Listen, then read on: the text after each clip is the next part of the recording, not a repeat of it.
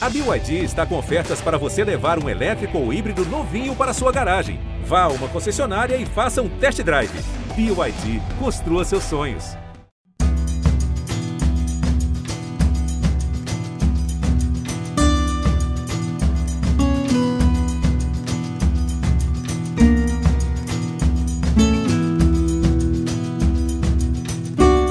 Fala pessoal, estamos começando mais um podcast Embolada, dessa vez para falar sobre Campeonato Brasileiro da Série B. Tá começando, o campeonato vai começar, quer dizer, para quem tá ouvindo agora, pode ser que já tenha começado, né?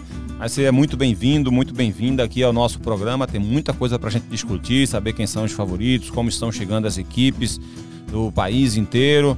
É, vamos falar também das equipes do Nordeste, vamos falar da, do esporte, que apesar de estar com, evidentemente, com a, a, as duas primeiras rodadas adiadas, a gente vai dar esse enfoque também para falar sobre o atual momento vivido pelo esporte, que é um dos grandes favoritos aí ao título, inclusive, não só ao acesso.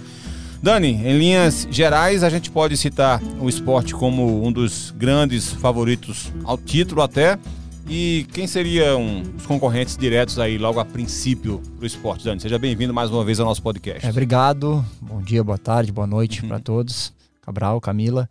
É, eu acho que esporte e Ceará são os dois grandes favoritos. O esporte, pelo que vem construindo nesse ano, por ter o Enderson no comando, tricampeão da Série B, é o, o, treinador que mais venceu, mais vitorioso da Série B, entende muito bem e eu acho que o esporte montou um elenco muito equilibrado.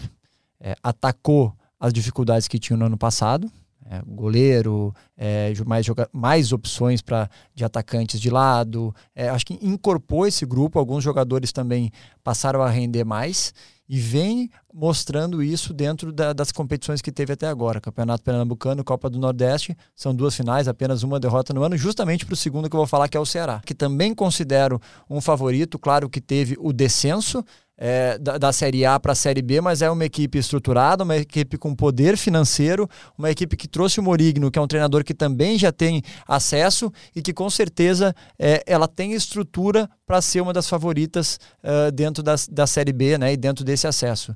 É, sei que tu vai falar porque a gente já conversou também sobre isso, Cabral, o Criciúma, é, eu vejo também como uh, uma grande oportunidade, um time que uh, num nível um pouco mais baixo da questão financeira, mais organizado, tem Kátia está lá um bom tempo, eu acho que tem a sua força dentro de casa. Tem Kátia é teimoso, né? É. Ele não gosta de, de, de, aceitar essa, esse negócio de ser demitido rápido no futebol, futebol brasileiro, não. É, né? tá, na, tá na contramão é, aí dos treinadores, é. mas eu gosto do estilo de jogar dele, que às vezes não, sim, é, o, sim, não é o que mais chama atenção, mas é um espírito competitivo. Os jogadores entendem, me chamou a atenção no passado. No ano passado que... ele ficou reconstruindo o Criciúma dentro do campeonato, porque ele perdeu o Rafael jogava, Bilu. jogava a segunda divisão do campeonato é, catarinense. Exatamente, junto, exatamente. Né? Tinha que fazer essa mescla. Exatamente. E me chamou perdeu a atenção. o Bilu machucado, depois é. perdeu o Giovanni Augusto, jogador importantíssimo para a equipe. O, o Marquinhos, Marquinhos Gabriel, Gabriel, também saiu. E assim, ele conseguiu se reconstruir, conseguiu fazer uma equipe forte, é uma equipe competitiva e, e já vem né, fazendo esse ano, vem fazendo um ano diferente, vem fazendo um ano de afirmação. E por último que eu vou falar aqui é o Atlético Goianiense, que assim como o Ceará, é uma, é uma equipe organizada, é uma equipe que sabe para onde gosta de ir e tem é, o Mozart hoje, que é, eu acho que ele precisa. Eu, eu admiro muito ele como treinador, as ideias dele, desde a época do CSA. Ele é um cara que pensa um pouco fora da caixinha, assim, do convencional que a gente vê, mas é um treinador que precisa que os, jogadores, que os atletas comprem a ideia dele para conseguir dar certo. Me lembro aqui no CSA que tinha Gabriel, que, que girava muito, que o ex-Flamengo e tudo. Era um time que jogava por ele. E eu acho que hoje no Atlético Goianiense ele pode ter peças é, de qualidade e jogadores que consigam entender melhor esse estilo de jogo dele. Por isso que eu acho que também é, um, é uma equipe que, dando essa liga, pode aí ser uma das favoritas e é um futebol que eu gosto de ver. A gente está aqui também com nossa querida Camila Alves, jornalista, repórter, apresentadora do GE em um minuto e também comentarista. Tá brilhando. E tá eu queria nessa primeira sua participação aqui, Cami, você como comentarista e como repórter também, porque eu queria que você que é também apontasse quem você acha que são os favoritos aí, imagino que o esporte também está nessa tua relação, é, ao lado do esporte, e também trouxesse é, uma pauta aqui, que é uma matéria que está no GE, né, que, que traz um, um, esboço legal sobre os 20 participantes e que pode ser também, inclusive, um, um, um bom suporte para o nosso debate aqui dentro do podcast. Com toda certeza, Cabral. Obrigado pela sua participação mais uma vez. Eu agradeço. Extremamente. Muito bom estar tá, tá de volta né, por aqui, ainda mais nessa sequência aí, né, de podcast. A gente Isso. já viu aí com várias finais, é, momentos decisivos, então é muito bom estar aqui mais uma vez. É, a gente além... fez várias finais, agora está fazendo um, início. Exatamente. é uma, já virando aquela virada de chave, né? Ali pro, pro segundo semestre, começando nessa virada de chave no segundo semestre, apesar da gente ainda estar no início do ano, mas é como a gente considera, né? Parte dessas competições que seria, no caso, é, do Campeonato Brasileiro. E eu acho que talvez outros dois clubes a, a se ressaltar, além desses quatro que, que Dani citou, seria talvez o ABC, que vem, vem numa, num, num, cenário bem positivo. É o segundo melhor ataque do Brasil, né? Ali atrás do, do esporte. O ABC até surpreende, porque é Sim. muito difícil um clube sair da Série C e no primeiro ano da Série B chegar com tanta capacidade. Eu não sei se eu apontaria, por exemplo, é, ABC e Criciúma, que o Dani também apontou, como favoritos a subir. Uhum. Mas acho que, até porque eu não acho que esse ano tenha é só, só mais do que... Eu, quando eu falei do Criciúma, até me empolguei um pouco, não era a intenção de falar de favorito, mas uhum. a intenção de, de, de, assim como a ABC de um clube que, é, que tem feito pronto. um bom início e que pode ser promissor, porque... eu falei mais por causa do Tencate também. É, né? porque, eu, porque eu acho, Dani, assim, eu acho que Criciúma e ABC eles estão numa prateleira, na mesma prateleira, e, eu acho CRB que essa também, né? CRB, eu acho que a gente pode é, colocar aí também, né? Eu acho que essa prateleira que, que estão ABC e Criciúma é exatamente a mesma prateleira que está também um CRB, por exemplo, que são equipes que se subirem não vai ser surpreendente, porque para mim não há quatro grandes favoritos Sim, a subir. Diferente eu acho, do ano passado. Diferentemente do ano passado. É, eu acho que, que, que Esporte Ceará e, e Atlético Goianiense são os maiores favoritos.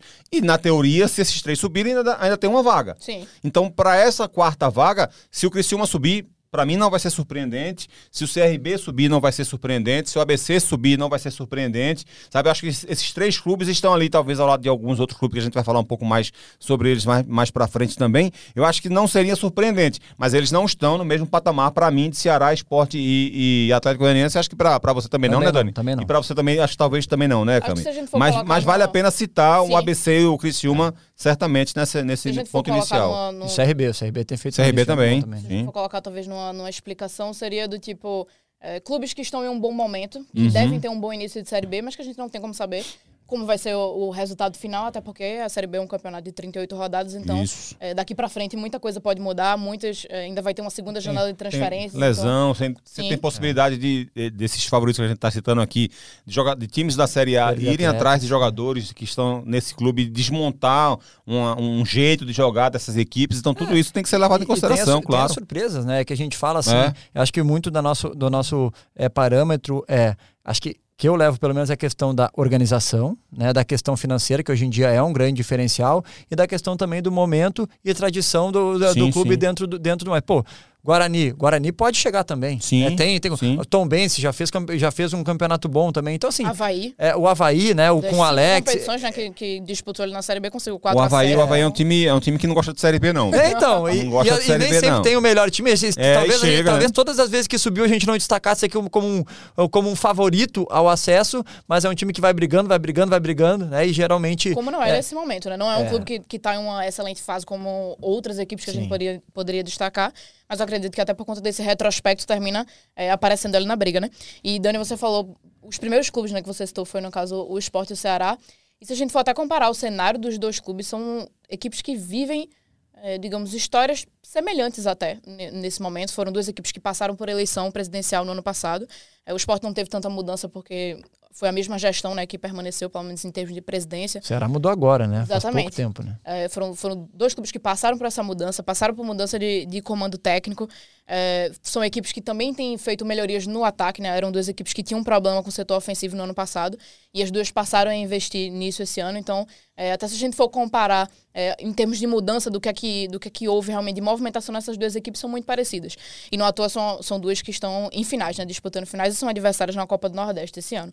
E aí, Cabral, como você bem pediu, é, no GE a gente subiu né, um, uma matéria lá da equipe de Ribeirão Preto, na realidade lá em, em São Paulo, mas com auxílio de várias praças do, do, Brasil, como a gente costuma fazer nessas matérias mais uhum. nacionais, é, em que houve um desenho desse cenário, né? De, não exatamente de quais seriam os favoritos ou quais seriam o, os clubes com risco de rebaixamento, mas é, mais ligado ao momento é, de que cada equipe vive.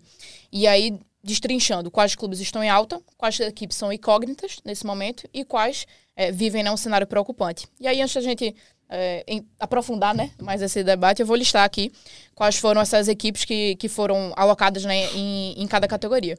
Nas equipes consideradas em alta foram, por ordem alfabética, ABC, Atlético Goianiense, CRB, Ceará, Criciúma, Esporte, Tombense e Novo Horizontino. Você vê uma coisa estranha, Cami. Até, até para explicar, o Novo Horizontino, por exemplo, está aí em alta. O Novo Horizontino estava na série A2 do Sim. campeonato. Isso não significa dizer que ele esteja sendo apontado como favorito na matéria, apenas que está em alta, porque ele foi o vice-campeão da série A2. Pelo momento, né? Exatamente, o momento. A Ponte Preta, por exemplo, foi campeã da série A2. Então, e não está apontada não, como... Não está apontada é. como favorita, mas chega também no Sim. momento de alta, né?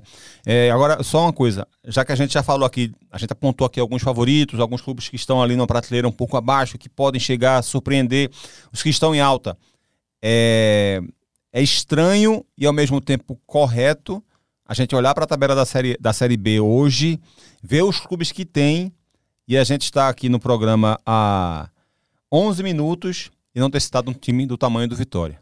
Você vê a que ponto chegou o Vitória. A Sim, gente vai é, falar um pouco falar, mais sobre eu ia ele. falar exatamente sobre isso. Eu acho que, só é, entrando um pouquinho no assunto, eu acho que é um time que tem potencial, uhum. que pode chegar, mas quando a gente fala de cenário, a gente olha um pouquinho E você falou um pouco de organização também. De organização, de poder financeiro. É, mas eu acho que isso. eu consigo ver uma melhoria no Vitória, especialmente nas contratações, especialmente é, na, na área um pouco da gestão, que ficou por muito tempo assim, fazendo de uma forma que...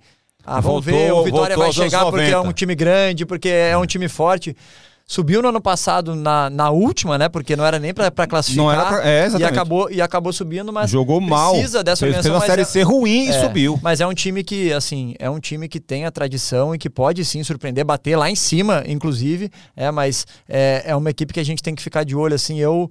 Uh, eu acho que pode fazer um bom campeonato, assim, mas devido aos, aos últimos uh, momentos. Um bom campeonato para ele hoje seria brigar eu... ou seria não, não correr risco de rebaixamento, porque os últimos campeonatos do, do Vitória foram sempre lutando contra rebaixamento na Série A e Série B, é, né? Eu acho que tem, dentro das peculiaridades da Série B, eu acho que ele pode brigar para subir. Você acha que pode? Eu acho que pode, né? Não, assim, não Uh, não acho que vai fazer um campeonato sobrando, né? Como o Vitória já, já teve potencial, assim, né? Já foi, mas eu acho que eu acho que tem potencial para fazer um bom campeonato, sim. Só, aí já a gente já tá assim, né? sim. né? No, no, no uhum. ping-pong aqui, o Ituano é um time que me chama atenção também. Mas o Ituano não estava bem no Campeonato Paulista, mas né? É porque assim, o, Gilmar. É, o fato dele ter. Ele melhorou, de fato, ganhou mais competitividade com, com o Dalpozo. Eliminou, queira ou não queira, eliminou o Corinthians, né? Dentro do. De, acho que a falta do Renato Augusto pesa muito, tanto que a gente viu é, o, o, o, Renato né? Augusto. É, tá falando de Tuano pro Corinthians. Né? Isso, o Renato Augusto, é, o peso da ausência dele no jogo contra o Remo, por exemplo. E aí depois o Ituano também larga bem no campeonato, na Copa do Brasil, né, na terceira fase, vai e, e, faz um jogo bom também. Então tem esses pontos positivos. Mas não sei se, se a imagem deixada dentro do Paulistão se, se eu acho que o Ituano, se for bem, vai me surpreender. Eu fiz um jogo Ituano e Mirassol, uhum. bem nessa virada de Mirassol chave. Mirassol gostava mais é, do que o Ituano. É, o Mirassol, eu, eu falo do Ituano pelo estilo de jogo, né? Uhum. O Mirassol, ele tem um estilo de jogo, né, de mais ter a bola, de mais propor o jogo, de, de, de, de outra característica. O Ituano eu fiz é, esse jogo bem na chegada do Gilmar da Poça, se eu não me engano, foi o primeiro jogo dele. E, e, eu já consegui ver muita diferença do que estava apresentando. E, e, eu falo da característica dos jogadores, do ambiente onde manda é, os seus jogos. Então eu acho que é uma equipe que assim vai brigar, é, que vai brigar todo jogo, não vai entregar fácil. E eu acho que a, e a gente conhece bem a característica do Gilmar, né, de fazer um time competitivo, de fazer, de nem sempre defesa, fazer né? o, né, o, o, futebol mais vistoso, mas entregar um time competitivo, um time que pressiona, um time que é, que tenta dominar né, o jogo, especialmente defensivamente. Então, assim, eu, eu. Claro que vai me surpreender, mas eu acho que assim, é um time que. É um time chato de se é enfrentar. É um time chato de enfrentar. Tu, tanto, tu, tanto tu que, tanto que assim, o São Paulo enfrentou na, na, na, na três vezes, não venceu Sim. ainda esse ano, e na Copa do Brasil empatou Agora, em 0 a 0 é, é. Aí o Palmeiras eliminou o Ituano vencendo por apenas 1 a 0 e o, o Ituano conseguiu eliminar o Ceará nos pênaltis e eliminou o Corinthians nos pênaltis. Então, isso mostra que o time ganhou muita competitividade é, nesse processo com o Gilmar Dalpozo. Mas vamos continuar essa parte da incógnita da matéria gente, do GE. A gente não aguenta, pô. não dá pra falar é, uma lista toda sem é, falar. Pô, não, é, não, tá louco? É, na, na, lista de incógnitas, logo na sequência, eles colocam Havaí, um dos que a gente citou por aqui, uhum. Botafogo de São Paulo, Chapecoense, Guarani, o próprio Ituano, o Juventude, Mirassol e a Ponte Preta. Juventude recebeu um reforço de peso ainda. É, Cabral? Nenê, dá pra.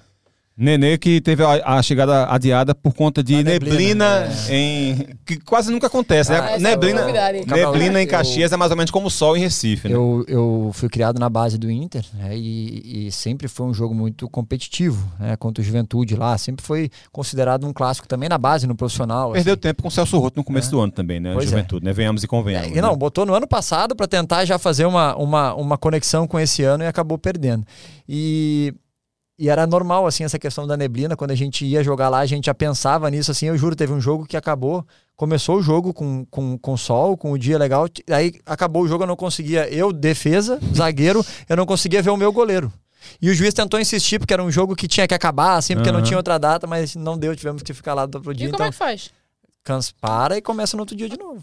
Não, mas eu digo, no, no próprio campo, assim, não tá vendo goleiro, como é que faz? É. Não, daí ele, ele quando começou, baixa de uma hora pra outra, Camila. É assim, não é, não tem aviso, velho. Abaixou, daí parou de ver a bola, acabou. Aí acabou o jogo, aí continua no outro dia. É uma prática comum lá e adiou também o Nenê, maior reforço aí, maior nome da Série B, né? É. É, possivelmente, né? Será que tem força O pra, Love, pra botar o Juventude pra cima, hein? É, É uma briga boa. briga boa, briga boa. Se souber usar, eu acho que ele vai ajudar muito, né? Não é nem, assim, veja, é, em Caxias, isso é um sinônimo de maior desgaste de viagem do que ele tinha jogando no Rio de Janeiro, por exemplo. Sim. Isso já é um começo de, de, de conversa. Aí você imaginar um jogo dia de sexta-feira em Caxias, e ele ter que jogar na terça-feira, por exemplo, ou um jogo dia de sábado, ele ter que jogar, jogar na terça, é, em São Luís, por exemplo, o ideal é que você não, não faça essa viagem com ele, não faça ele jogar essas duas partidas. Mas se você souber utilizar, talvez seja melhor É, ter o, o Nenê 100% em menos jogos do que tê-lo 50%, penso mais pelo outro 60% lado. em mais jogos. Eu penso até do outro lado, Cabral, assim.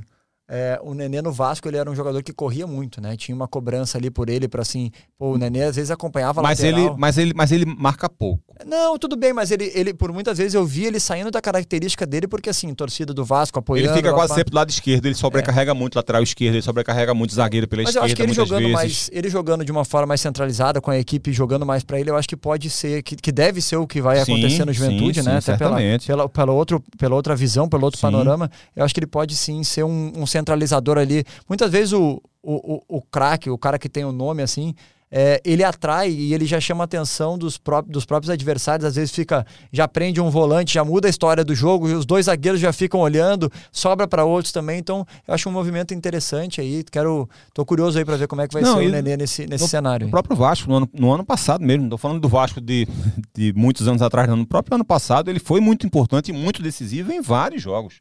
Em vários jogos, não foram poucos jogos, não. Então, acho que é um jogador que pode, sim. Agora, a grande questão é que, assim, algo que eu já percebi é que muitas vezes o jogador, quando já está com é, uma idade mais avançada, é, ele às vezes você olha para o jogador assim e diz, diz assim: pô, esse cara tem 37 anos e parece ter 23. O problema é que o cara, quando tem 37 anos, às vezes, quando ele faz 38, ele de uma hora para outra, ele não parece ter mais 24, ele parece ter 38 de uma, de uma hora para outra. Muda o metabolismo. Muda, né? assim, de um ano para o outro, você percebe, às vezes há uma queda brusca. Não quer dizer que isso vai acontecer com o Nenê, nem nada disso, mas acontece muito isso na, na carreira de um atleta. Ele, às vezes, tem 37 com físico de 23 e aos 38 ele passa a ter físico de 38. Mas eu acho, que, eu- eu acho que tem muito a ver com o ambiente. Claro que tem a questão, mas assim, vamos dar um exemplo, o Wagner Love. É, o Wagner Love esse ano, ele tá correndo muito mais do ano passado. Uhum. Ele tá produzindo muito mais que ano passado. Não que ano passado não estivesse correndo ou não, mas a gente vê. Porque eu, eu, eu enxergo ele é, encaixado no esquema, eu enxergo ele à vontade no elenco, no grupo. Então, isso pode ter certeza que isso Ajuda ah, muito. Ajuda demais, né? faz com que esse. Porque uma coisa que o atleta tem é a, a tolerância, né? Vai chegando, vai ficando mais velho, aí, pô, não, não admito mais aquilo ali, eu não admito mais aquilo ali, aí começa a perder a vontade, começa a perder é, é, é, essa. Essa, aquela chama interna que ele tem. E quando tu encontra isso, eu vou dar exemplo do Wagner Love, que está disputando finais de novamente, que tá vê o grupo, vê a torcida é, pro lado dele, né? É, assim, é, o, jogador se sentindo bem, com certeza, né? Ele vai parecer que ele tem os seus 24, 25 anos, e quando tá naquela coisa, "Pô, eu tenho que ir lá, eu tenho que participar, eu tenho que ir, aí sim, né? Parece que suga e aí, e aí não consegue mais render, né? O Love já falou, inclusive, sobre isso, assim, na, quando conseguiram a classificação, né? Ali pra. Acho que ainda na final da Copa do Nordeste. É, quando, o esporte conseguiu né, a, classificação para a final da Copa do Nordeste, Love falou bastante sobre como é, a torcida tem tido um impacto muito positivo para ele, como tem incentivado ele, como é, essa própria relação com, com a torcida, essa relação é, dele com, com o próprio esporte aqui é o que tem motivado ele é, nesse momento aí no, no futebol. E ele fala, inclusive, sobre essa questão da, da, da tolerância. É. Como tu bem falaste, tem algumas questões em que o atleta simplesmente não, aceita mais, né? É. São, são situações muito distintas do que. Assim, comporta pra gente, né, comportamentos de treinadores, Sim. comportamentos às vezes de companheiros, Sim. ou a não tolerar que a torcida é, tá xingando ou que tá cobrando. Então, por isso, o bom momento.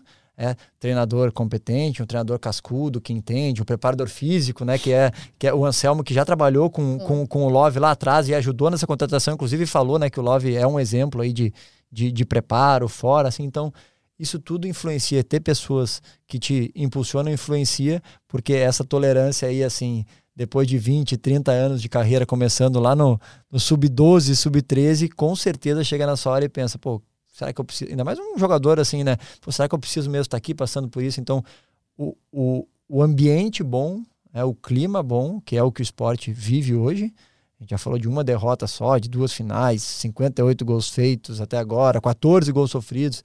Com certeza, isso aí é um grande diferencial para o atleta continuar, né? não só ele, como o Fabinho aqui, como o Thierry, que não, não, não, a gente chama, né? não, é, não é da idade, mas uma questão que já está aqui há mais tempo, então são, são jogadores que são referência aqui. E ainda mais no caso do Love, né, que houve assim, uma, uma mudança de posicionamento né, para ele, imagino que tem sido menos desgastante, inclusive, talvez nessa temporada do que na temporada passada, desde que o Anderson Moreira fez essa. É, é uma, é uma troca de posicionamento. Eu acho que, que é talvez... mais desgastante, Camilo. Mas eu acho que é mais agora? prazeroso para ele. Talvez. É, toca mais na bola, quer Sim. ter a bola e tem aquela instiga, não, daqui, vai, vai. Eu acho que, mas eu acho que se for botar no GPS, ele acho que ele corre mais do que corre no ano passado. Sim, com certeza, mas eu, eu digo até no, no, sentido de talvez o posicionamento que ele, que ele atua hoje facilite para não necessariamente no sentido de ser mais fácil de desgastar menos, mas facilite é, na forma dele jogar, e que não à toa, esse ano ele ampliou o leque, né? De, de, a gente estava até falando, acho que sobre isso no, em um dos últimos podcasts, assim, sobre o, o esporte. É, no ano passado ele teve muito essa questão do, do faro de artilheiro e tal, mas que nesse ano é, ele já ultrapassou o número de gols que ele tinha feito no ano passado e agora ele também tem deixado assistências para outros jogadores, né? Então, é, até essa mudança mesmo de posicionamento, ela facilita com que é, faz com que ele amplie, né, justamente essa, essas possibilidades que ele tem ali no campo, no time do esporte. Sem dúvida. E segundo a matéria, quem é que está em baixa chegando para essa Série B, Cami? Risco de queda, vamos lá. São quatro clubes que foram listados aqui. O primeiro seria, seria o Londrina, depois o Sampaio Correia, Vila Nova e o Vitória, que foi um dos que a gente tinha falado por aqui. Bom, então vamos, vamos é, começar a destrinchar um pouco mais é, alguns, alguns clubes. Vamos. É, deixa, eu, deixa eu pegar a primeira rodada do Campeonato Brasileiro aqui. E só muito para entender, assim, muitos dos, dos critérios que têm sido utilizados, Sim. sabe assim, eu acho que é, é, é, muito mais no sentido do, do momento de cada clube, né? Então, por mais que o Vitória tenha, por exemplo, toda essa. A gente precisa considerar, por exemplo, que o Vitória é, trouxe mais de 10 reforços, né? Desde que iniciou ali a temporada, quase que mudou completamente. Né, Passou uns 40 dias sem jogar, né? É quase que mudou bastante assim o elenco para essa série B. Mas eles consideram principalmente questões de que, por exemplo, todos esses quatro clubes eh, tiveram eliminações precoces nas competições que disputam. Eh, por exemplo, o próprio Vitória, o Vila Nova e o Sampaio Correia foram eliminados nas três competições que disputam. E o Londrina foi eliminado na primeira fase do Paranaense também é, na Copa do Brasil. É, o Londrina com dois treinadores já trocou, já demitiu dois treinadores. É Exato. É aquela receita que. É, o Londrina entrou no passado também como favorito à queda pela receita que tinha, mas o Adilson Batista fez um trabalho Sim, sensacional. É. Não dá para imaginar que, que vai acontecer novamente. Todo ano vai cair o mesmo raio, no mesmo lugar, enfim. É, e, e, as práticas de gestão que a gente fala, né? Assim, é. por, os atletas, muitas vezes, né, tem muito relacionamento, falam da questão, às vezes, de estrutura, da questão financeira, e isso aponta também na escolha dos atletas também, de quem vai, de quem não vai. Muitas vezes é uma opção, às vezes, pô, vou jogar uma Série B, né? Mas assim, o clube fica vulnerável uhum. de ter um bom elenco, de conseguir montar um bom elenco imbuído naquele objetivo para conseguir é, botar o Londrina para cima. E essas trocas de técnico, inclusive, elas estão presentes né, em outras equipes, no caso do Sampaio Corrêa, é. que também já teve troca, o próprio Felipe Conceição, né, que estava por lá, terminou, é, agora está aqui no Recife, com, com o Santa Cruz na Série D. E, e além do próprio Sampaio Corrêa, houve ainda também no Vitória, né? Sim. Então. Vila Nova não, né? Vila Nova saiu, não, é. saiu, o Claudinei continua lá, né? Trouxe reforços. Talvez aí seja também uma, é, uma mudança de pensamento para tentar fazer um é. clube mais forte, né? E queira ou não queira, o Claudinei conhece bem a Série B. Você pode não gostar do jeito que o time dele, que ele, o time dele joga, que é sempre muito parecido. Enfim, tem um monte de, de, de, de, de situação que as pessoas podem não, não concordar com o Claudinei. Eu, particularmente, é, tenho mais motivos de discordância do trabalho dele do que de concordar, de gostar, de apreciar o trabalho dele, mas é inegável que ele monta equipes competitivas, que o time dele sabe se defender, é, que as equipes dele costumam fazer boas Série B, então, enfim, é, o Vila deve estar de fato apostando nisso. Mas é claro que já começa pressionado. Né? E aí a gente não sabe exatamente até onde vai o limite de uma direção de futebol aqui no país. Né? Enfim, vamos lá. Vamos... Só o Sampaio Correia, né? Que o Sampaio Correia também, assim como Londrina, muitas vezes é, é indicado, né? Por ah, não vai chegar, não é que mas uma força absurda dentro de casa, né? Tem jogadores que faz um mapeamento de mercado muito Pimentinha bom. tá sempre lá driblando é. pela, pela, pela, pela ponta, ponta, lá, assim, então tem sempre revela, assim, claro que perdeu alguns pilares, mas é uma equipe é, assim como a gente falou do Ituano, é uma equipe que dentro do seu cenário ali, que tem a viagem, que tem o desgaste, que tem o calor, né? O campo também é um pouco mais pesado, assim, é grande, que também pode encontrar, tirar benefícios daí e surpreender, né? No passado, Poveda, vários jogadores que saíram, né? Artilheiro da Série B. Então tem, tem muita coisa aí também que, como a gente falei mais uma vez, né? A gente fala aqui de a gente faz uma avaliação sobre o que está acontecendo. Sempre emplaca o artilheiro, sobre... esse ano pode ser é, Ítalo do é, Bragantino aí, né? É, então, sobre... É, e Bragantino, na verdade. Né? Pô, então, é, a gente faz uma avaliação sobre as projeções, sobre o que aconteceu, mas claro que dentro do campeonato essas, essas oscilações e essas surpresas também podem, podem aparecer. Bom, vamos passar aqui a, a, a primeira rodada da Série B, e aí a gente vai também, de repente, entrando em algumas equipes aqui, é, com o Dani, com a Camila. É, a Série B começa na, na sexta-feira, às 7 da noite, dia 14 de abril, com Guarani e Havaí. E a gente tem aqui, é, Camila, do, duas equipes muito tradicionais do futebol brasileiro, que evidentemente a gente, todos nós aqui já vimos em momentos bem melhores do que, do que esse momento atual dos dois. Né? É, o, o Havaí, por exemplo, carrega, de certa forma, nessa, nesse começo de Série B, acho que a curiosidade de muita gente, especialmente por conta do Alex. Que... E tu acha? E tu acha? Como é que vai ser? Então, a, eu sei que tu gosta dele. Gosto das ideias dele, ideia dele, Das ideias dele. Acompanhamos que... bastante ele no São Paulo, no Sub-20. É, inclusive, é. foi uma opção dele de começar é. no Sub-20 justamente uhum. Como é que tu acha que vai ser? Eu, Dani, eu, eu, eu gostei muito do movimento que o Havaí fez. É, a gente já falou sobre isso aqui em relação ao Santa. É, eu acho que o, que, que o mercado de técnicos de sub-20, eu acho que eles precisam ser melhor explorados por algumas equipes. É evidente que você não vai, não vai fazer com que nenhum treinador dê um passo maior do que a perna, é, dependendo do, do desafio que cada clube tem. Acho que o Havaí deu um tiro arriscado, porque acho que o Alex tem ótimas ideias e acho que ele tem tudo para se tornar um bom treinador. Não sei se vai ser já no primeiro trabalho dele no time profissional que o que o que o natural é que não seja até. O natural é que o primeiro trabalho seja com mais dificuldade, com mais é, mas as ideias de jogo dele são muito boas. Eu não sei como é que vai ser a questão também de relacionamento dele com atletas, porque é a primeira vez que ele está sendo treinador. É, é, e isso, isso pesa muito, né, né, você pode falar muito melhor do que eu sobre isso. É, então, a, a, o fato de. Será que os jogadores vão comprar as ideias dele? Porque eu acho que quando os jogadores passam a comprar a ideia do técnico, é quando o trabalho começa a deslanchar, né, quando, é quando o jogador percebe esse cara tá me fazendo ser melhor do que eu já fui na minha carreira. Sim. Eu acho que é esse momento em que qualquer jogador abraça o treinador. Tem até assim, quando vem esses treinadores que craque, né? Foi craque. Uhum. craque e, e, tem coisas que, que não são comuns atletas normais, né? Uhum. Para contar que é bom falar as coisas, sim, sim, trabalhei claro. com o Falcão. Sim, porra. Foi como treinador no Bahia. E a gente jogava Pra quem não viu jogar, Falcão é. era craque. Craque é, mesmo. É, um se, você é clássico, é se você é torcedor do esporte e não gosta do Falcão como técnico, é. esqueça é. isso aí, porque como jogador é. ele, ele foi é, um brilhante. volante clássico ali, né? Volante meia, dá para falar clássico, assim. E aí a gente, eu tava, tava no Bahia, ele era o treinador no Bahia, e a gente tava jogando o campeonato baiano. Né? E jogando, e na época não era só menos jogos, fazia turno, retorno. Né? A gente ia jogar fora, ia jogar num campo aí bem, bem distante, não era nada bom o campo. Uhum. ele começou a treinar uma jogada ensaiada, de falta. Pô, no campo ruim, jogada ensaiada, não, chuta pro gol e depois a gente vê. E, é. e eles faziam uma jogada, botavam um cara do lado da barreira, e aí um levantava a bola de calcanhar, o outro tocava por cima pro cara da barreira. Tu entende assim, ó, tipo, dois caras na bola. Um levantava, o outro tocava de calcanhar, tocava por cima da barreira, e aí chegava cruzando assim. Aí a gente tentou fazer, não deu, né? Graças a Deus eu não tava fazendo, tava lá pra, só pra, pra fazer o gol lá no final. E aí daí ele falou, pô, vocês não conseguem fazer. Daí ele foi lá e mostrou e fez. E deu certo. E aí o, o Julinho Camargo, que era o, o auxiliar técnico, daí ele chegou assim pro Falcão, porque ele, ele, eu já tinha trabalhado com ele, foi meu treinador lá no Sub-15, ele chegou assim, eu tava do lado dele, falou, ô Falcão, seguinte, isso aí é fácil para ti, mas para nós, para nós seres humanos normais, isso aí não acontece.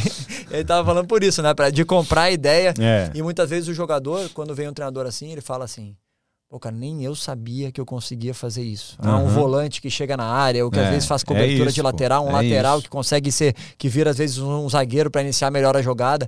E isso, essas são características de treinadores, né, de assim que jogaram muita bola que também têm ideias fora da caixinha. É, então esse esse momento, esse estalo, né, se o Alex, por exemplo, tiver um pouco disso para para os atletas do Havaí, eu acho que, que isso pode ajudar. O começo é um começo que já demonstrou alguma dificuldade, né? O Havaí foi eliminado. A gente conhece a estrutura do Retrô, a gente sabe que o Retrô tem um time forte, a gente sabe que o Retrô tem um time competitivo, mas queira ou não queira, o Havaí foi eliminado por um time da Série D, então isso deixa uma marca. O Havaí, teoricamente, deveria chegar mais longe na, no campeonato estadual e não chegou, né? Foi eliminado com, é, com alguma antecedência dos momentos mais decisivos, então isso também deixa algum incômodo. É, mas acho que o trabalho do Alex é um, um, trabalho que tende a ser promissor. Não sei se já nesse Havaí de agora. Mais para frente, talvez ele se torne o técnico que eu imagino que ele tem capacidade para se tornar. Mas o Havaí tem essa história. O Havaí tem um histórico muito bom dentro da, da Série B. É um, um time que, que, como a gente brincou agora há pouco, não gosta de, de, de jogar muito a Série B, né? Um time que costuma cair e já subir rapidamente. E do outro lado, um Guarani que tem uma marca muito forte mas que há algum tempo não vem conseguindo jogar a Série A, por exemplo. E que perdeu jogadores importantes é, agora há pouco, né? Perdeu o Kozlinski, perdeu o Luciano Castan, perdeu o Richard Rios, que era um dos destaques da equipe que foi para o Palmeiras, perdeu o Jamerson, lateral esquerdo, que foi cobiçado por muita gente, que acabou indo para o Curitiba, perdeu o Giovanni Augusto. Então é, é, é um jogo de dois grandes clubes, mas que chegam feridos por esse tipo de momento, né? Algumas, algumas eliminações precoces de um lado e alguns jogadores que deixaram o clube do outro, né, Cami? Talvez o Guarani até mais do que, do que o Havaí. Teve também troca né, de, de comando técnico.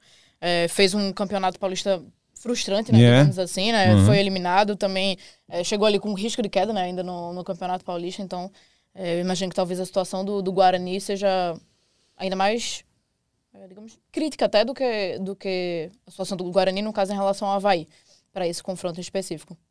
Mas joga em casa. Sim, tem essa vantagem. É.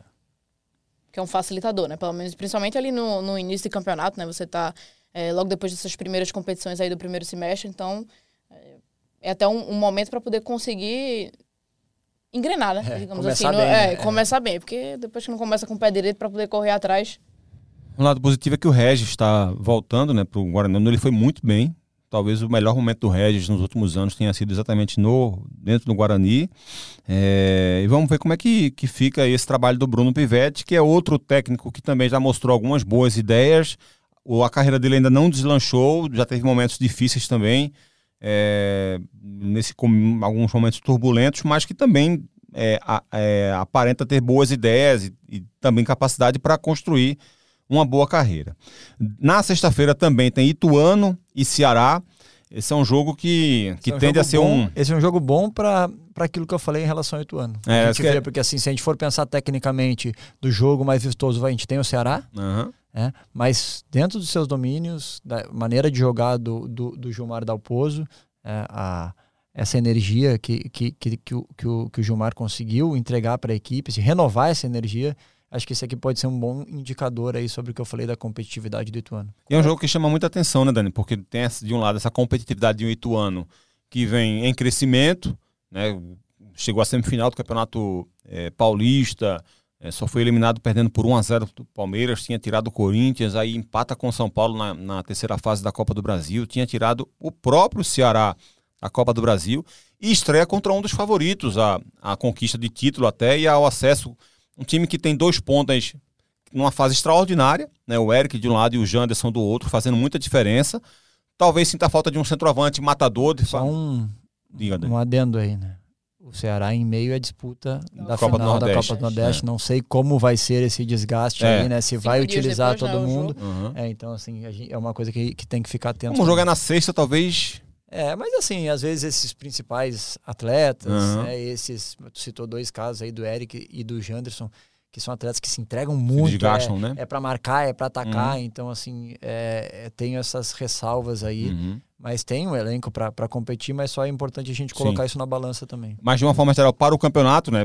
Pensando no Ceará, tem essas possibilidades. Tem o Castilho, né? Que, que mais um ano muito bom do, do Castilho. Tem um baita de um goleiro. Acho que é um goleiro, para mim, acima da média na Série B. Você pega a média da Série B, o Richard está muito acima dos, dos goleiros na, nessa média da Série B. É, tem um, um, garoto, David Ricardo, tá jogando demais. Né? Tu gosta, tu gosta dele. Gosto dele, dele é, né? gosto dele. Tem um gostado dele pra caramba, né?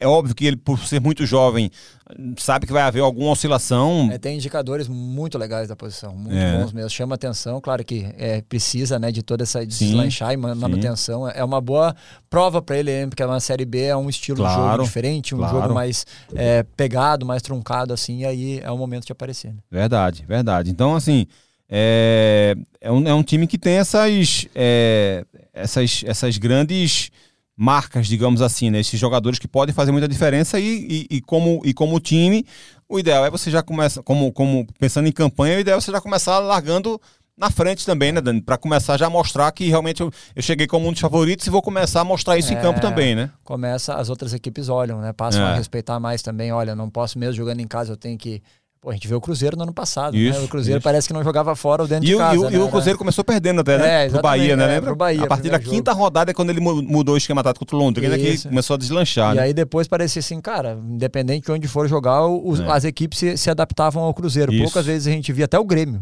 Isso. Até o Grêmio isso. mudou o jeito de jogar para enfrentar o Cruzeiro. Se deu mal, botou o Lucas Leiva na, uhum. né, que é para jogar como um zagueiro, e acabou se dando mal. Então assim, chamou atenção, mas isso com certeza os adversários olham, pô, aquele time é dominante, aquele time é favorito e está fazendo ser o favorito, então começar bem tem esse essa importância é, e, e pode ditar desde o início já essa essa essa coisa, pô, comecei ali a primeira o primeiro o primeiro turno foi muito bem, sobrei, com certeza se passa a ser mais respeitado e tu pode também é, te adaptar um pouco ao jeito de jogar para conseguir os resultados assim, né? E até essas mudanças, né? Para chegar no acesso, que é o grande objetivo de todo mundo. Claro que quer o título, mas é o acesso que, que realmente conta. Né? Dani, eu vou abrir um parênteses aqui nessa tabela, só para pedir para você falar um pouco sobre o esporte, você vai ter que sair do, do nosso programa mais cedo.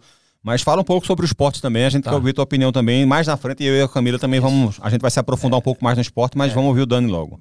É, em relação ao jogo contra o CRB, a estreia. Pode falar. Porque, é, na estreia não, porque ele vai, foi adiado até, né? Mas fala para a Série B. O, o, que me chama atenção no esporte é assim.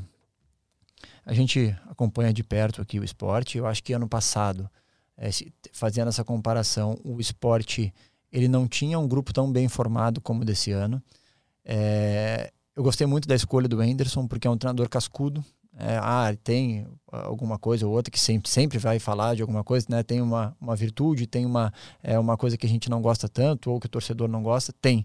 Agora, ele é um cara cascudo, ele é um cara que blinda o grupo. A gente já viu várias vezes ele assumindo responsabilidade, falando que aqui é assim. E ele conseguiu, ele junto, quando eu falo ele, eu falo o nome de toda a diretoria, conseguiu montar um elenco que, além de opções, funções e características diferentes. Eu falo da ali o atacante de lado pela direita. Labandeira, né? Labandeira, ele é um, um, um ponta mais construtor, um ponta que é, aparece mais para o jogo, que traz a bola para o meio. E tem o Edinho, é que é um ponta agudo, um ponta que vai para um para um, um ponta que joga bem lá aberto. A gente vê. Que acrescenta na bola parada acrescenta também. Acrescenta na bola parada. A gente vê o Jorginho, que às vezes é mais centroavante, né? O reforço uhum. também que veio do Atlético Goianiense, é mais centroavante que o próprio Wagner Love. É, então, essa. E Wagner Love é mais meia às vezes do é, que o Jorginho. Ah, e vamos voltar um pouquinho, né? O esporte tem uma defesa muito segura. A gente tem ali uh, Thierry e, e Sabino. É, trouxe o Igor Carius, que é praticamente um ponto esquerda. E tem o Eduardo pelo lado direito, que é, nos dois jogos que ele não jogou, o esporte sentiu, porque Muita ele, é, ele não é aquele jogador vistoso, mas é um pilar que faz bem essa função e dá esse apoio por trás. Tem o Fabinho, que é um volante que ano passado foi muito bem, porque tinha mais Uh, ele acumulava mais funções e esse ano, como o esporte tem muitas opções de ataque, ele acaba se, eh, sendo mais é, posicionado. Tem o Renan, que eu gosto como goleiro, eu gosto, ele foi meu companheiro no Botafogo. É claro que eu acho que ele pode passar mais segurança na bola aérea. Eu acho que ele está até crescendo assim. O esporte é, tem. Uh, a torcida fala muitas vezes disso, mas é uma insegurança que eu acho que vem do ano passado também, porque o esporte pecou muito quando saiu o Maílson.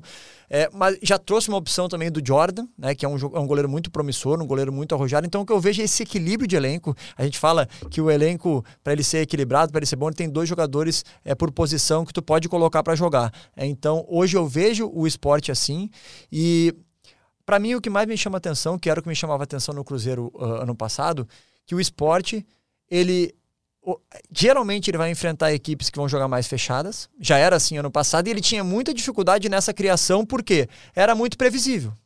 E hoje não, hoje a gente vê mudanças de posição, já citei o, é o, o, Jorginho com o Love, já o Juba, ele joga tanto aberto como, como fecha, é o Caius passa toda hora, então essas movimentações, essas trocas de posição, tu pode ter uma linha de cinco lá atrás para marcar, de seis. Mas com essas trocas de posição é aí que abre as janelas, é aí que abre os espaços para esses jogadores de trás entrar. Tem bola parada, né, com, com o Juba, com o Edinho, como tu falou. Tem é, é, força aérea. Então acho que eu vejo o esporte é, como um time bem completo, bem competitivo. Claro que a, até hoje, né? Até o que a gente está falando aqui foram quantos jogos? 23 jogos? 23, 24, 24. jogos, 24 jogos, não enfrentou ainda adversários ou a competitividade que talvez tenha na Série B. Quando enfrentou adversários de, é, de uma maior uh, uh, qualidade técnica ou de brigar, teve dificuldades também, que elas, são, que elas são normais e tem que encontrar essas opções para isso.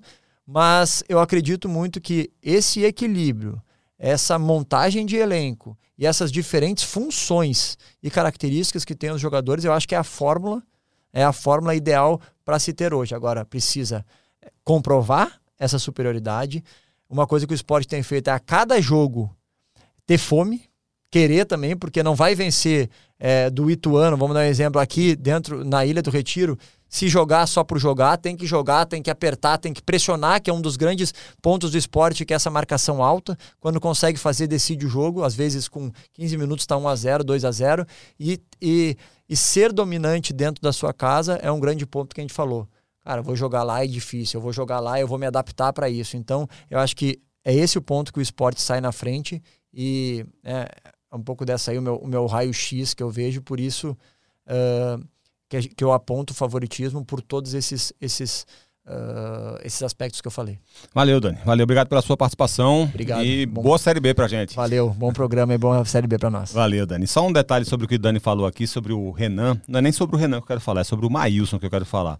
É, o Renan tem crescido, tem melhorado, as últimas atuações dele foram melhores, mas só para pegar um detalhe sobre o Maílson. Aquela falta que o Cristiano, volante do Petrolina, bateu, que o Renan fez uma baita defesa, foi lá no ângulo, mão trocada e tal. E aquilo viralizou na rede social, né? Aí Maílson chegava, tava emba estaria embaixo da bola, dava um tapa nela, discretamente para escanteio, e ninguém, ninguém, ninguém dava um ai. Ninguém tocava no assunto. Passava, passava, Rembrandt mesmo narrando. Eu disse assim, Maílson bota para escanteio. Pronto. Era só assim que ia precisar fazer. Porque o próprio jeito dele defender seria discreto e não precisaria o Rembrandt fazer uma, uma, uma, uma grande narração até sobre a defesa dele. Então, Maílson é, era tão seguro no gol que ele próprio meio que se desvalorizava diante de tanta segurança que ele acabava passando. E, e às vezes é, não foi percebido da forma como merecia ter sido percebido pela torcida do esporte. Então, assim, o que eu estou falando aqui não é nenhuma crítica ao Renan. A defesa foi linda, foi bonita e foi, é, foi parecida com que, sei lá, 80% dos goleiros que conseguiriam fazer fariam.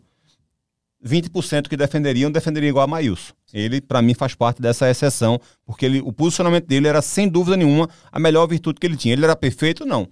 Não era perfeito. Se fosse perfeito, talvez, ao invés de ir para a Arábia, fosse o Liverpool que viesse atrás dele para ser o, o, reserva do Alisson e esperando o Alisson parar de jogar para ele. Não é esse o caso. Mas eu só estou dizendo que talvez o Maílson tenha sido muito menos valorizado pelas pessoas do que ele merecia ter sido, exatamente por conta dessa virtude que ele tinha de talvez é, é, ser mais discreto do que as pessoas precisem é, ver para acreditar que o cara é bom goleiro, sabe? Maílson fazia toda a defesa difícil parecer fácil. Exatamente. Né? Então, você, você visualizava ah, muito. Pô, mas isso não faz uma grande defesa. É porque ele faz as grandes defesas serem simples. E às vezes, a, a, quando ele falhava, todo mundo só via ele falhando, não via ele fazendo grande defesa porque o posicionamento dele impedia que ele precisasse fazer uma grande defesa. Pois é, Cabral. E acho que até ainda, além do caso do, do Mailson nessa posição de goleiro do esporte, é, o Daneta falou, gosta do Renan. O Renan é um, um jogador que tem sido bastante criticado pela torcida. É, ainda existe muita desconfiança né, em cima dele. Eu tenho alguma insegurança ainda. Acho que muita, muita dessa desconfiança talvez seja por conta do desempenho do ano passado, com, com a questão do, do Saulo como goleiro, do, do Carlos é, e, Mas ele também ele, ele, ele oscila um pouco na carreira, Sim. o Renan. Ele mas oscila eu, um pouco. O que eu iria destacar, assim, Cabral, é que eu acho que talvez essa situação do Renan ela vá muito além da figura do Renan especificamente. Eu acho que, inclusive talvez seja uma insegurança que acompanha a torcida do esporte sim. durante algum tempo. Sim, sim. Porque o, esporte sempre teve por muitos anos é, Magrão como um dos principais pilares defensivos ali do time. É, não à toa que é ídolo do esporte, então é, sempre, sempre existiu aquela segurança de que, principalmente em cobrança de pênalti, disputa de pênalti, todo mundo sabia que Magrão uhum. iria defender pelo menos um ou duas, ele iria defender. Então o esporte sempre teve, sempre teve essa segurança ali atrás do gol. E depois que o, que o Magrão sai, é, chegou o Mailson, que já era, como a gente já falou, já sempre foi um cara muito seguro. Então, é, o esporte teve uma sequência de muito tempo com goleiros muito seguros e com a, com a segurança quase que fixa ali uhum. naquela posição. Então, a partir do momento em você que. Cai um pouco esse nível, Exato. ou cai muito o nível, Exato. você Essa... sente logo, né? Vai ser muito sentido e, e, por isso que eu digo que talvez seja um impacto que o esporte vai sentir. E a queda é, foi muito brusca, né? anos. né? Porque foi no mesmo campeonato. Saiu um goleiro Sim. que tinha tomado, acho que foram oito gols né, no primeiro turno inteiro. E o Sport tomou esses oito gols em dois, três jogos Exato. depois que ele saiu, por exemplo. Né? Então foi muito uma, brusca uma queda assim, muito brusca e que, que, talvez tenha custado, inclusive, o, o, próprio, mim, o acesso do, do esporte. Né? Para mim, custou.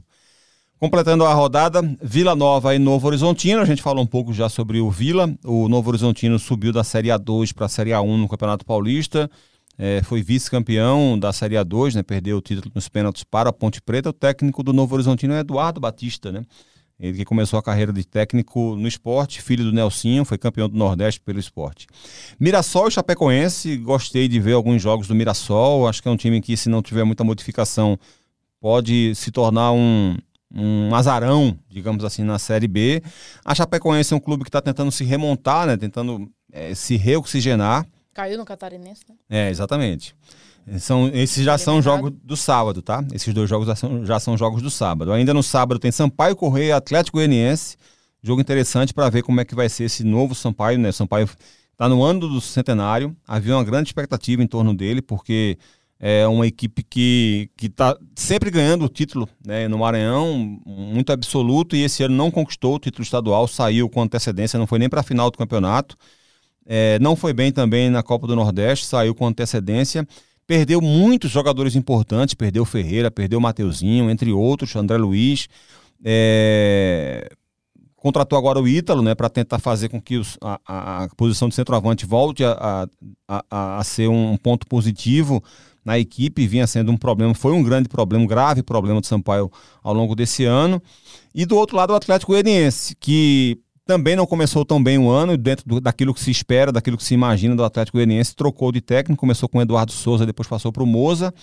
É, tem o Luiz Fernando e o Shailon como grandes destaques individuais, mas certamente é um time que, por ter caído da Série A, pelo potencial que tem, mesmo não tendo feito um grande desempenho, foi campeão estadual, perdeu a final por 3 a 1 para o Goiás, mas ganhou nos pênaltis é, certamente é um time que merece ser observado. Acho que é um jogo bem interessante para se acompanhar, esse Sampaio Correia e Atlético, né, Camila? É para ver a situação do, do próprio Atlético Goianiense, né? Foi um dos clubes que foi rebaixado em relação ao ano passado. Uhum. Então, ver também como é que o Atlético vai se apresentar nesse início aí de, de temporada na Série B, foi campeão né, do, do Goiano. Mas ver como é que vai ser esse desempenho aí né, durante o Campeonato Brasileiro. Juventude e Botafogo de Ribeirão Preto, a gente falou um pouco lá sobre o Juventude, o, o Botafogo é treinado pelo Adilson Batista, né? É, começou o ano com. É verdade. Começou o ano com. Deixa eu buscar aqui, eu esqueci agora quem foi o técnico do Botafogo que começou e depois já acabou sendo demitido. E, e depois o Adilson Batista foi contratado. O, o Adilson. É, Paulo Baier. Paulo Baia, exatamente, exatamente. Paulo Baia começou lá, mas, mas não durou muito tempo, acabou saindo e o Adilson Batista assumiu. O Adilson que fez uma campanha excelente no ano passado, excelente. O Londrina que era um dos favoritos à queda, né, digamos assim, apontado por todo mundo como o time a ser rebaixado pela, pelo poder de investimento ser muito curto e o Londrina foi brigando por acesso até as últimas rodadas de forma surpreendente pelo ótimo trabalho que faz o Adilson, que fez o Adilson. Não sei se ele vai ter essa capacidade de repetir esse ano no Botafogo. O Botafogo me parece ter um fôlego um pouco maior do que o Londrina, então pode dar ao Adilson uma estrutura melhor nesse ano. Bom, você que está vendo pelo vídeo, você percebeu que Camila Alves deu um pulo de gata de um lado para o outro aí. E se você passar bem devagarzinho o vídeo, você não vai vê-la passando por cima da mesa. Você não vai perceber. Foi apenas um corte de edição mesmo, porque como o nosso querido Dani Moraes teve que sair, ele vai fazer uma transmissão de jogo agora. A Cami saiu dali para passar para cá para ficar um visual melhor para você enxergar a Cami falando aqui. Então, Cami, a gente ia passar agora para falar de Criciúma e Tombense, Sim. que é outro jogo também que, que tende a ser interessante, porque o Tencate, né, o técnico que adora mudar a realidade do jogo, da, da do futebol nacional, vai para a sua segunda Série B no Criciúma, conseguiu ser campeão da Série A2, depois campeão da, da primeira divisão no Campeonato Catarinense, é, reestruturou a equipe algumas vezes no ano passado, quando perdeu o Marquinhos Gabriel, quando perdeu o Rafael Bilu machucado. Enfim, ele foi reconstruindo o Criciúma e fazendo o time sempre ser forte, sempre ser competitivo. Né, e esse ano voltando a ser campeão contra um Tombense que chegou também em alta. Acho que é um jogo também interessante para ver, né? Marcelo Chamusca, né? Chamusca, isso, isso. Mais um velho conhecido, né, por aqui. Tem também um detalhe, né, de que o Tombense, inclusive, foi colocado como um dos clubes que chega em alta, né, para esse uhum. início aí do brasileiro. E levando em conta também, né, todo o momento né, nesse, nessa temporada, o Tombense está disputando aí, vai já disputou na terceira. Tá disputando Perdeu a terceira por 4 a 2 para o Palmeiras na primeira sim. partida, né? Mas é a primeira vez que está disputando né? a sim, terceira fase da sim. Copa do Brasil, então. E é contra o Palmeiras, né? Venhamos e convenhamos, né? O Palmeiras está sempre voando Abriu nessas placar, temporadas, até. então. É, terminou ficando ainda fora né, da final do Mineiro, mas conseguiu ali ainda o, o troféu em Confidência. Confidência, o, isso. Campeonato Mineiro no, no formato né, diferente dos estaduais por lá do que por aqui. Quem não vai mas... brigar pro, pelo título principal, briga pelo Eu... Inconfidência e ele ganhou. Mas deve ser um, um confronto interessante, né? É como se fosse o troféu do quinto lugar. É. Quem não vai para a semifinal vai brigar pelo, por esse título. Uma boa explicação. É, Londrina e ABC. Londrina é um dos times que a gente imagina novamente que vai brigar contra o rebaixamento, mas esse ABC vem forte, né? O Marchiori aí mais de um ano no comando da equipe, o time que não perde no frasqueirão, né, Cami? Sim. E ainda tem toda essa questão do que a gente estava falando, né? Sobre o ataque do ABC, que é muito positivo. É. É, o ABC vem no início de temporada, né? Muito bom. Acho que talvez ainda tenha dado uma arrefecida ali no, no clube no momento em que houve a eliminação é, para o esporte né, na, na, Copa do Nordeste. Mas rapidamente já deu para ver que, que conseguiram passar né, aí por, esse, por esse momento. Acho que vai ser um time interessante da gente ver. Não sei se eles vão conseguir sustentar né, essa regularidade é, de resultados e do, e do, próprio desempenho né, do, do setor ofensivo durante toda a Série B. Mas acredito que pelo menos nesse início aí de, de competição deve ser um time interessante da gente acompanhar. Vitória e Ponte Preta, esse jogo também aqui até falar para todo mundo, esse jogo aqui é imperdível, tá? No Premier, porque estaremos lá eu e Rembrandt. Então, ah, por favor, sim. você que está nos ouvindo, esteja conosco lá, Vitória e Ponte Preta. Dia 16 de abril. Isso, no, no domingo, às 18 horas, no horário Barradão, bom. Vitória, horário bom, Vitória e Ponte Preta. É, Vitória, a gente falou um pouco sobre ele aqui, né? Que assim, a gente se acostumou né, a ver uma Vitória muito mais forte, muito é, chegando com muito mais expectativa do que esse, está tentando é se reconstruir. É, tá tentando ser. Os últimos três campeonatos do Vitória na Série A foram brigando contra o rebaixamento. Os três campeonatos do Vitória na Série B foram brigando contra o rebaixamento. Aí no último não conseguiu, caiu. Fez uma Série C ruim, mas conseguiu subir, porque ele ficou a primeira fase inteira ali. É, cai, não cai, tá em posição ruim. Na reta final conseguiu ali umas duas vitórias, teve alguns resultados que ajudaram. Ele conseguiu passar de fase e aí conseguiu subir. Não quer dizer que tenha feito uma grande Série C, não fez, mas conseguiu subir, tá de volta e aí tá reconstruindo o, o, a equipe, contratando jogadores mais experientes. Trouxe o Léo Gamalho, por exemplo, manteve lá o Trellis, que eu nem acho que tenha sido uma boa, mas enfim. É, mantém um, um, time mais experiente. O Oswaldo também chegou. Também foi atrás de alguns jogadores jovens, como José Hugo, né, um ponta arisco, rápido. Enfim, o Rodrigo Andrade, que é um volante também experiente em Série B, que já teve algumas boas passagens em algumas equipes. Enfim, tá tentando se solidificar novamente. E a o ponto ponte... positivo é, seja talvez essa, esse processo né, de reformulação que eles uhum. têm feito no elenco, mas o ponto negativo é que o retrospecto deixa uma certa dificuldade Sim. de ver perspectivas Isso, positivas. né? isso, isso. E um time que passou 40 dias sem jogar porque Sim. fez um péssimo campeonato estadual, que tinha uma, uma defesa muito frágil, muito vulnerável, tomou um 4 a 1 é, Tabuna, se não me engano, é, um time do interior da, da, da, da, da Bahia. É, enfim, foi uma campanha bem, bem ruim, assim.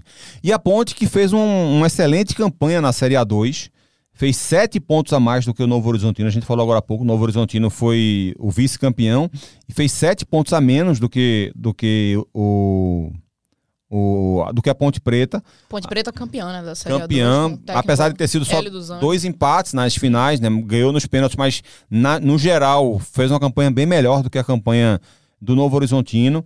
E, então, assim, chega com alguma expectativa. Foi um time Sim. que cresceu no ano passado, quando o Hélio chegou. Então, mesmo disputando a Série A2 do Campeonato Paulista, dá pra gente criar uma boa expectativa em cima da equipe. Tem alguns jogadores jovens formados na base do, do próprio, do próprio do- da própria Ponte Preta, é, que prometem, é, é, é, assim, foi do Itabuna mesmo, 4x1 do Vitória, tá? eu tava querendo ver aqui. É, não só tomou 3x1 do CSA também, tomou 3x2 do Náutico, enfim, teve alguns jogos que ele tomou 3 ou 4 gols esse ano. Mas voltando à ponte, tem alguns jogadores jovens, como o Leonardo, o Felipe Amaral, que é muito bom de bola, o Eliel, é, encontrou um jogador chamado Gé, é, é, assim, de equipes desconhecidas, mas ainda jovem, 23, 24 anos de idade, que se tornou artilheiro da Série A2, fazendo muitos gols, especialmente na primeira fase e na reta decisiva, que foi muito importante para a equipe. Manteve o Elvis lá, que Elvis todo ano na Série B faz a diferença. Onde ele estiver, ele vai fazer a diferença, com passes, com bola parada.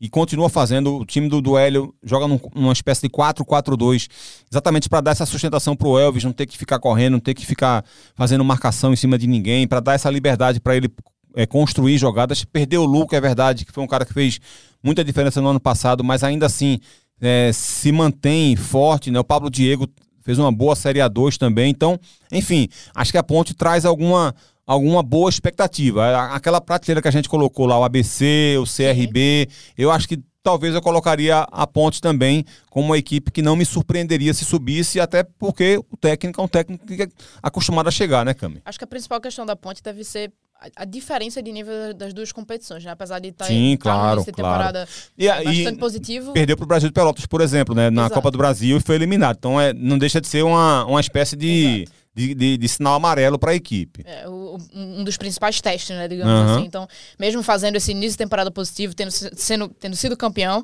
é, é a Série 2 do Campeonato Paulista, e quando você vai é, colocar para confrontos com, com equipes que estão em patamares mais altos do que enfrentou até o momento, é, talvez Uhum. esse o desempenho que foi apresentado não seja da mesma forma né, do que aconteceu no campeonato. Então, acho que a principal questão da Ponte Preta vai ser isso.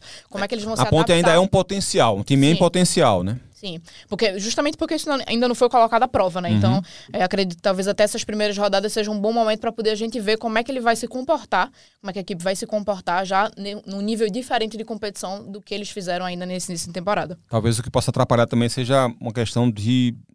Assim, algumas entrevistas que o Hélio deu ultimamente foram entrevistas mais. com um pouco mais de irritação, assim, sabe? Alguma coisa semelhante com o que a gente viu aqui um processo no Náutico, por exemplo. Sabe? De coisas que de repente não, não no com- nível de que Cudê deu lá no Atlético Mineiro, mas alguma coisa no, no nível de eu esperava, me prometeram, Uhum. sabe? Assim, eu imaginava alguma coisa que, que, que ele acertou ou que ele imaginou que havia acertado com a diretoria do, da ponte e não entregaram para ele ainda. Então, algum nível de insatisfação nesse sentido. Eu não sei como- se quanto isso vai atrapalhar, se vai atrapalhar, enfim.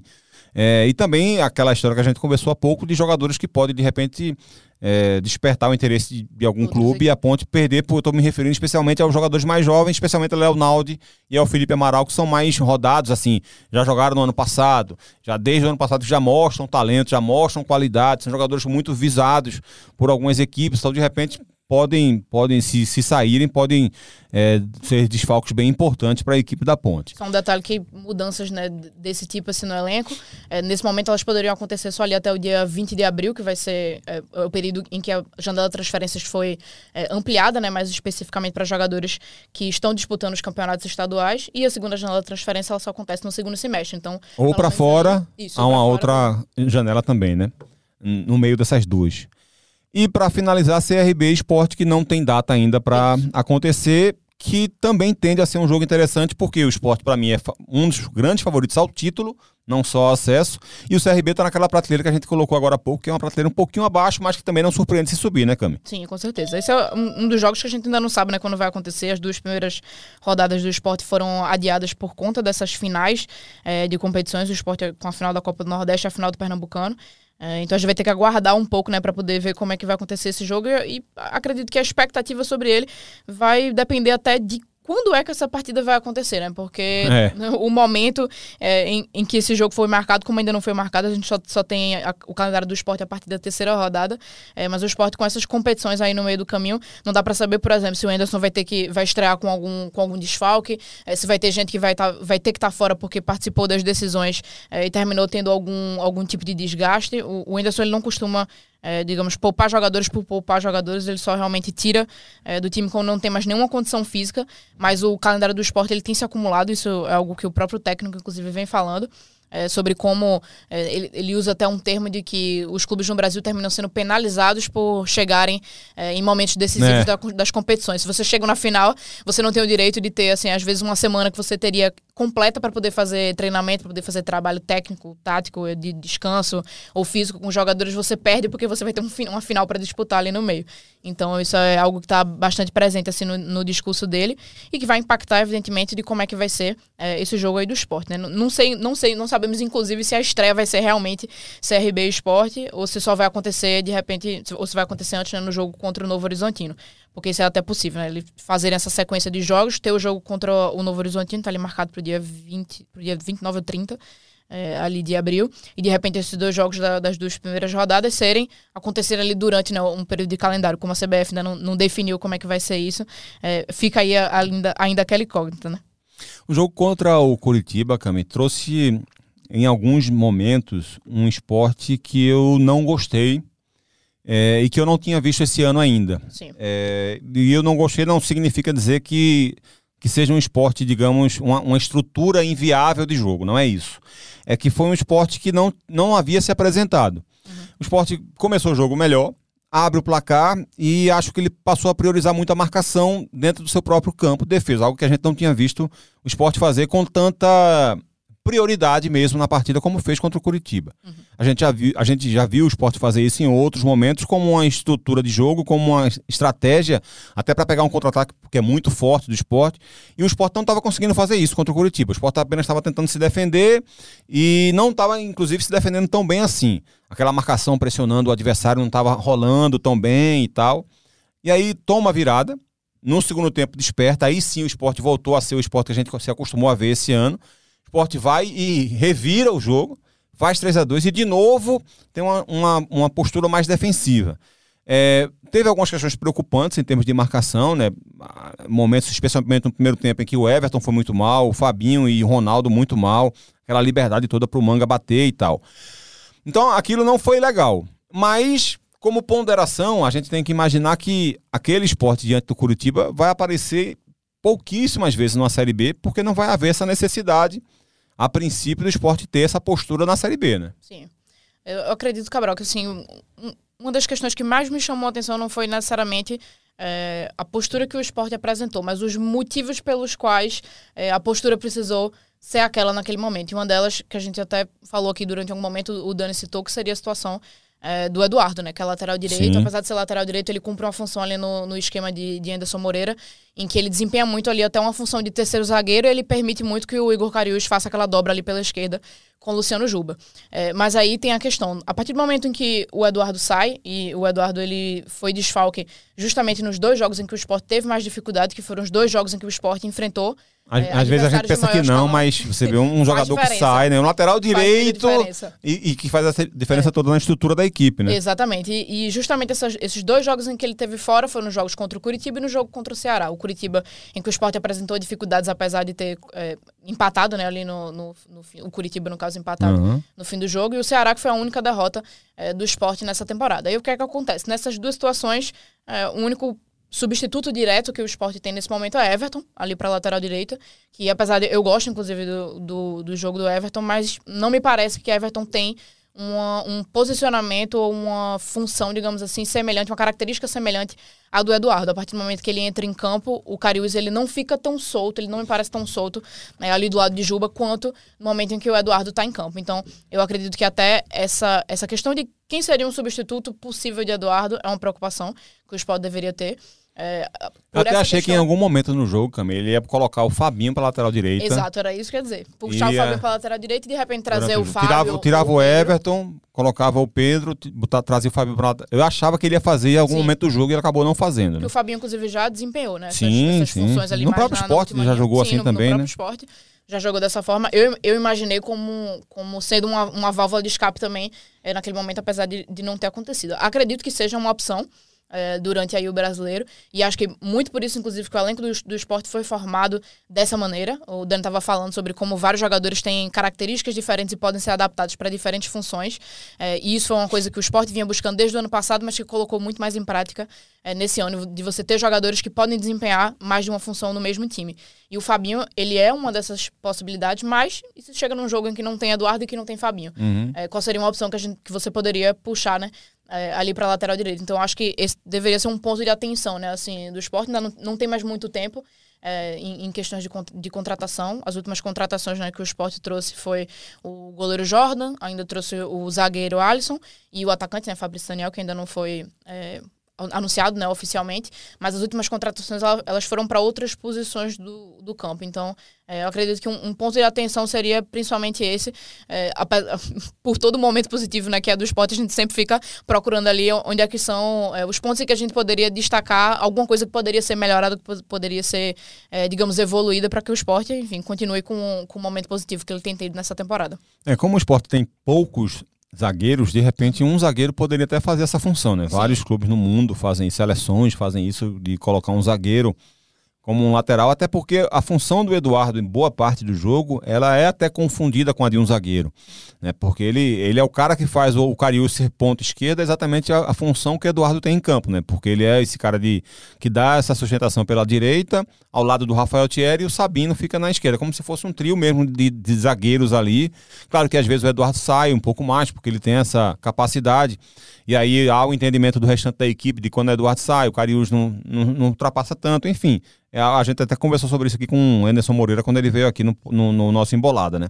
Então, certamente ele fez muita falta. Só que o esporte também tem poucos zagueiros. Né? E não sei se os que tem se, é, se adaptariam a essa função de lateral. Ou se o próprio Everton pode, de repente, evoluir, pode melhorar. A gente não, não, não precisa também aqui acabar com a carreira do Everton também. É claro que o Everton ao longo da carreira dele, ele mostrou mais capacidade ofensiva do que defensiva. Por mais que ele tenha até evoluído, acho que ele evoluiu no ano passado no aspecto defensivo. Mas ele fez um jogo ruim contra o Curitiba. E de ter feito um jogo ruim contra o Curitiba, a gente imaginar que ele não tem mais futuro na carreira, vai uma distância imensa. Muito diferentes. Exatamente. É, então, é, certamente o Eduardo fez muita falta. É possível que faça muita falta pela estrutura de jogo que é montada e ele é um cara importante nesse aspecto. É, e outra coisa, o Eduardo, a gente tem que lembrar que quando ele chegou aqui no esporte, ele veio de uma lesão muito grave na carreira dele, então é possível que ele tenha algumas lesões recorrentes é, por causa dessa lesão antiga dele. E, As ausências foram por esse motivo. Exatamente, exatamente. Então faça com que ele fique fora de alguns jogos ao longo dessa Série B. O esporte é que não precisa sofrer tanto na hora que ele estiver fora. É só pensar numa alternativa para quando isso acontecer. Que, que permitam isso. que não seja uma perda tão sentida quanto terminou Exatamente. sendo nessas ocasiões. Exatamente. De repente até pensar numa forma diferente até de posicionamento do próprio Cariús. Se for o caso, até substituir também o Cariús. Tipo, o Cariús combina com o Eduardo. Se eu não tiver o Eduardo, o Cariús não cabe no meu time. Nem que seja esse tipo de pensamento, mas o Anderson tem que treinar isso, se for o caso. É, treinar a equipe sem o, sem o, sem o Eduardo, com o Everton e com o Filipinho, sabe? Com o Everton e com o Chico na, na esquerda, e aí o Chico é que vai ser esse lateral esquerdo, e aí o Chico, você vai, você vai, você vai girar essa estrutura do esporte que eu falei, do Eduardo, seu terceiro zagueiro pela direita, você vai ter o terceiro zagueiro sendo o Chico pela esquerda, e o Everton é que vai ter essa liberdade de ser o ponta pela direita, uh, ou pelo menos de, de encostar um pouco mais no Labandeira e no Edinho não, não seria exatamente igual ao Cariús, porque do lado direito tem pontas mais incisivos o esporte. Então seria um pouco diferente nesse aspecto. Mas enfim, quem tem que quebrar a cabeça para isso é o Anderson Moreira, ele ganha para isso, ele tem um salário alto para isso. Mas eu estou dizendo só apenas de, de não pensar que é, na hora em que eu perco o Eduardo, eu coloco o Everton e tá tudo bem. Não, não tá tudo bem. É. Você pode até colocar o Everton, mas para isso você precisa treinar melhor, você precisa ajustar mais coisas, você precisa corrigir mais, mais padrões da, da equipe para que o funcionamento do esporte não seja tão prejudicado assim. E também vamos levar em consideração que, queira ou não queira, é, o Curitiba, por mais que estivesse passando por uma fase ruim, é uma equipe formada para disputar a Série A. Né? Você está enfrentando um Aleph Manga que seria titular em qualquer time da Série B. Qualquer time da Série B. Você está enfrentando jogadores de um, de um nível mais elevado. O meio-campo do, do Curitiba é formado pelo Bruno Gomes, que, fez, que vinha fazendo uma grande Série A no ano passado até a lesão dele, por um Lisieiro, que era jogador de São Paulo até bem pouco tempo. O parâmetro é outro, né? O parâmetro é outro. Então, assim, a, a qualidade do passe é diferente de, de enfrentar um Petrolina, de enfrentar um Maguari, de enfrentar um Porto. O esporte se impôs contra essas equipes de uma forma que nenhuma outra equipe aqui do Recife Fez. vinha se impondo nos últimos anos. Então isso deixava claro que o time do esporte era fortíssimo. O esporte vinha se impondo na Copa do Nordeste como nenhum outro time do Recife vinha se impondo há muitos anos. Isso deixava claro que o esporte era fortíssimo. Mas o Curitiba é um time formado para a Série A. Então, por mais que seja um time formado para a Série A com possibilidade de lutar contra o rebaixamento, é uma equipe formada para a Série A. Então, é óbvio que vai te trazer mais transtornos, mais dificuldades. Talvez Everton disputando um jogo da Série B contra qualquer outro adversário não Sim, tenha tanta bem. dificuldade quanto teve contra o Curitiba. Sim. Então a, gente não vai levar em, em é, 100% ao pé da letra o que houve, vai se repetir todo o jogo do Everton. Não, não é assim. Vamos ter um pouco de paciência também até porque ele também é jovem, ele pode evoluir. O Juba também já foi tratado como alguém que não deveria nem estar no clube Sim. e de repente a evolução dele mostrou que ele poderia estar no clube, que deveria estar no clube com um contrato maior do que o que ele tem, inclusive. Então, é, um pouco de, de, de paciência também vale a pena. Mas é claro, repito, o Anderson é o cara que tem que encontrar soluções para esses momentos. A, a, peça fundamental do esporte é Eduardo, mas ele não pode ser refém do Eduardo. Se o Eduardo sai do esporte ou se ele se machuca, e se ele é contratado por algum clube, o esporte vai, não vai é subir, hum, não pode ser assim. Ele tem que encontrar alguma solução. Acho que é isso, né, Cami? Com certeza. Deixamos tudo aqui? Tudo por mim, tudo certo. Boa, então. Camila Alves, muito obrigado pela sua participação. Muitíssimo obrigado, Cabral. Até a próxima, viu? Até a próxima. Boa Série B pra e gente. dar um tchau aqui pro fantasma de Dani Moraes, que eu já fiz agora. Boa, valeu, Dani. Também obrigado pela sua participação. E valeu também, pra, até é bom explicar, pra, falei aqui rapidamente, você que tá ouvindo o nosso podcast, tem vídeo sim, viu? É, o pessoal encontra no ge.globo, né? Encontra.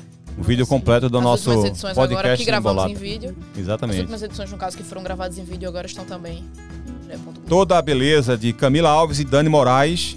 É e também. eu, eu, eu faço contraponto. Não, pelo amor de tchau, tchau, pessoal. Obrigado pela, pela paciência de vocês, obrigado pela audiência de vocês. Até a próxima. Tchau, tchau.